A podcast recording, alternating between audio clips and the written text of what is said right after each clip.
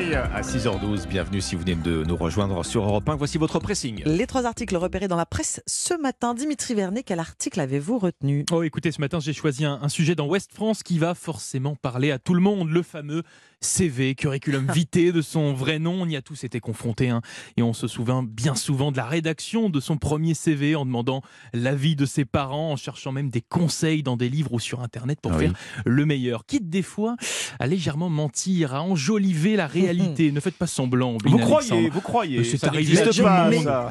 On jongle euh, sur un vélo à une roue, euh, bien sûr, Ouais, on sait c'est- faire ça ça. arrive à tout le monde de changer quelques dates ou de s'attribuer quelques résultats, distinctions supplémentaires. Le mensonge sur le CV, un phénomène bien répandu. hein. Sachez qu'une étude réalisée en 2018 le montre et évalue qu'environ 65% des CV travertissent la réalité. Ça Les fait- deux tiers. Et oui, c'est ça. Ah tiers, oui, ça fait beaucoup. C'est pas un phénomène marginal, tricheurs. Donc ça veut dire que dans ce studio, il y a forcément au moins un tricheur. On Ah, ne dira pas bon, qui. bon. On ne dira pas qui c'est, mais qu'ils prennent bien note, hein, puisque je vais vous expliquer les risques de tricher sur un CV. Bon.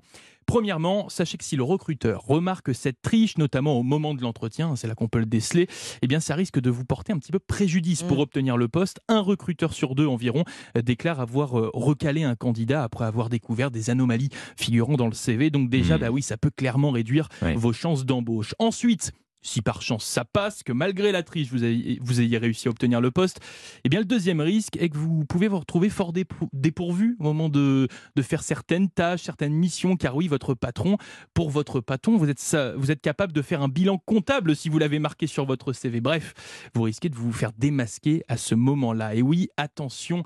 Attention, car si votre patron remarque la supercherie, vous vous exposez à une procédure de licenciement Ah oui. pour faute grave. Oui, oui, oui, puisque même si un contrat de travail ne mentionne aucune clause de notion de sincérité, de confiance et d'honnêteté, la loyauté et la bonne foi constituent des fondements du droit civil français. Ainsi, le contrat de travail doit être exécuté, exécuté de bonne foi et donc en mentant et en ne sachant pas réaliser les tâches que vous étiez censé Mm. savoir faire, eh bien, vous vous exposez à une procédure de licenciement. Risque-t-on vraiment gros à tricher un petit peu sur son CV Oui, quand même. C'est un article à retrouver dans Ouest France. ce Ah oui, et puis puisque vous mentionnez la loyauté et la bonne foi, c'est quand même la moindre des La choses, moindre des choses. la moindre de la moralité, la moindre des corrections. Bref, Bon, on ne dira pas qui a triché sur son CV ce matin. certainement pas. Certainement pas. Votre sélection ce matin, Ombline. Le Parisien aujourd'hui en France nous emmène à Lille, dans le Nord, au sein de la maternité Jeanne de Flandre, l'une des premières en France à proposer une consultation pour surmonter un traumatisme lié à un accouchement. Des femmes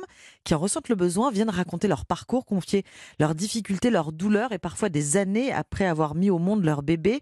Sur 5300 accouchements par an dans l'établissement lillois, une cinquantaine sont problématiques. C'est vrai, c'est peu, mais c'est toujours trop.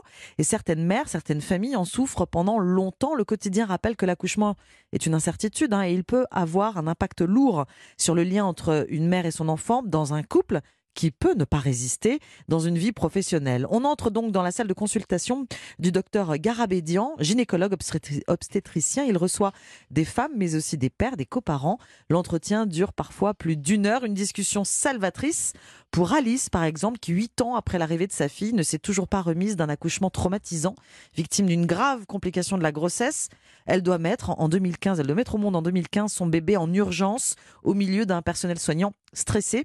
Elle explique avoir reçu, je cite, des gestes intrusifs, d'avoir eu l'impression d'être violée, d'être volée, d'avoir cru mourir. Donc après l'échange, eh bien le médecin propose à Alice de refaire le chemin Mm. pas à pas dans l'hôpital en direction de la guérison, bien sûr. Surtout après chaque consultation, il fait un retour aux soignants pour faire évoluer les pratiques et la prise en charge de la douleur. Une consultation pour effacer le traumatisme de l'accouchement, c'est dans le Parisien aujourd'hui en France et c'est l'exemple de la maternité Jeanne de Flandre CHU à Lille. Et c'est un service euh, pilote ou en tout cas euh, à il y en peu a- près unique en son genre. De ce euh, genre de consultation, ça- elle fait- partie des maternités pionnières, il y en a ouais, d'autres ouais. en. France. Il y en a quelques autres en France quand même. Peut-être encore trop rares. Ouais, ouais. Alexandre, c'est à vous. La crise du logement, hein, on vous en parle Oui. euh, régulièrement sur Europe 1, vous le savez, eh bien elle trouve une illustration euh, en Corse. Vous pouvez le lire euh, dans le Figaro ce matin, la Corse qui fait la guerre aux résidences secondaires. Et sur l'île de Beauté, elle représente tout de même près de 29% des logements. C'est Eh, trois fois beaucoup, plus que la moyenne euh, nationale. Alors la Corse euh, n'a pas attendu les effets de la crise sanitaire, hein, de, des envies de changement de vie pour connaître euh, la situation de plusieurs régions maintenant de la façade atlantique. On pense à la Bretagne, on pense au Pays Basque. Euh, en Corse, le phénomène est, plus ancien. Le prix de l'immobilier a explosé. Tout le monde fait le même constat, y compris le maire de ce petit village corse sur les hauteurs de Calvi. Si tu as travaillé toute ta vie, dit-il, et qu'au moment d'acheter, tu peux seulement être locataire, ce n'est pas acceptable. Alors cette guerre aux résidences secondaires, pour reprendre le titre du Figaro, elle s'entend de plus en plus au sens propre. Ah. Depuis un an, 70 attentats et incendies volontaires recensés, dans la plupart des cas contre des maisons de vacances. Alors ces actions, elles sont revendiquées par des groupes armés clandestins. L'un d'eux réclame un statut de résident corse qui serait donc le seul à, à- à permettre d'acheter un bien immobilier. Sur le terrain légal, cette fois celui de la légalité, les maires corses aussi s'emparent du sujet. Localement, ils mettent en place des mesures contre la spéculation. Ça peut être par exemple des gels de terrain Oui, a des pour, euh, mesures. ouais. voilà, pour les réserver aux locaux euh, et à bas prix. À Pietrocella, en, en Corse du Sud, 6 000 euros le mètre carré à l'achat en moyenne, tout Wow. de même.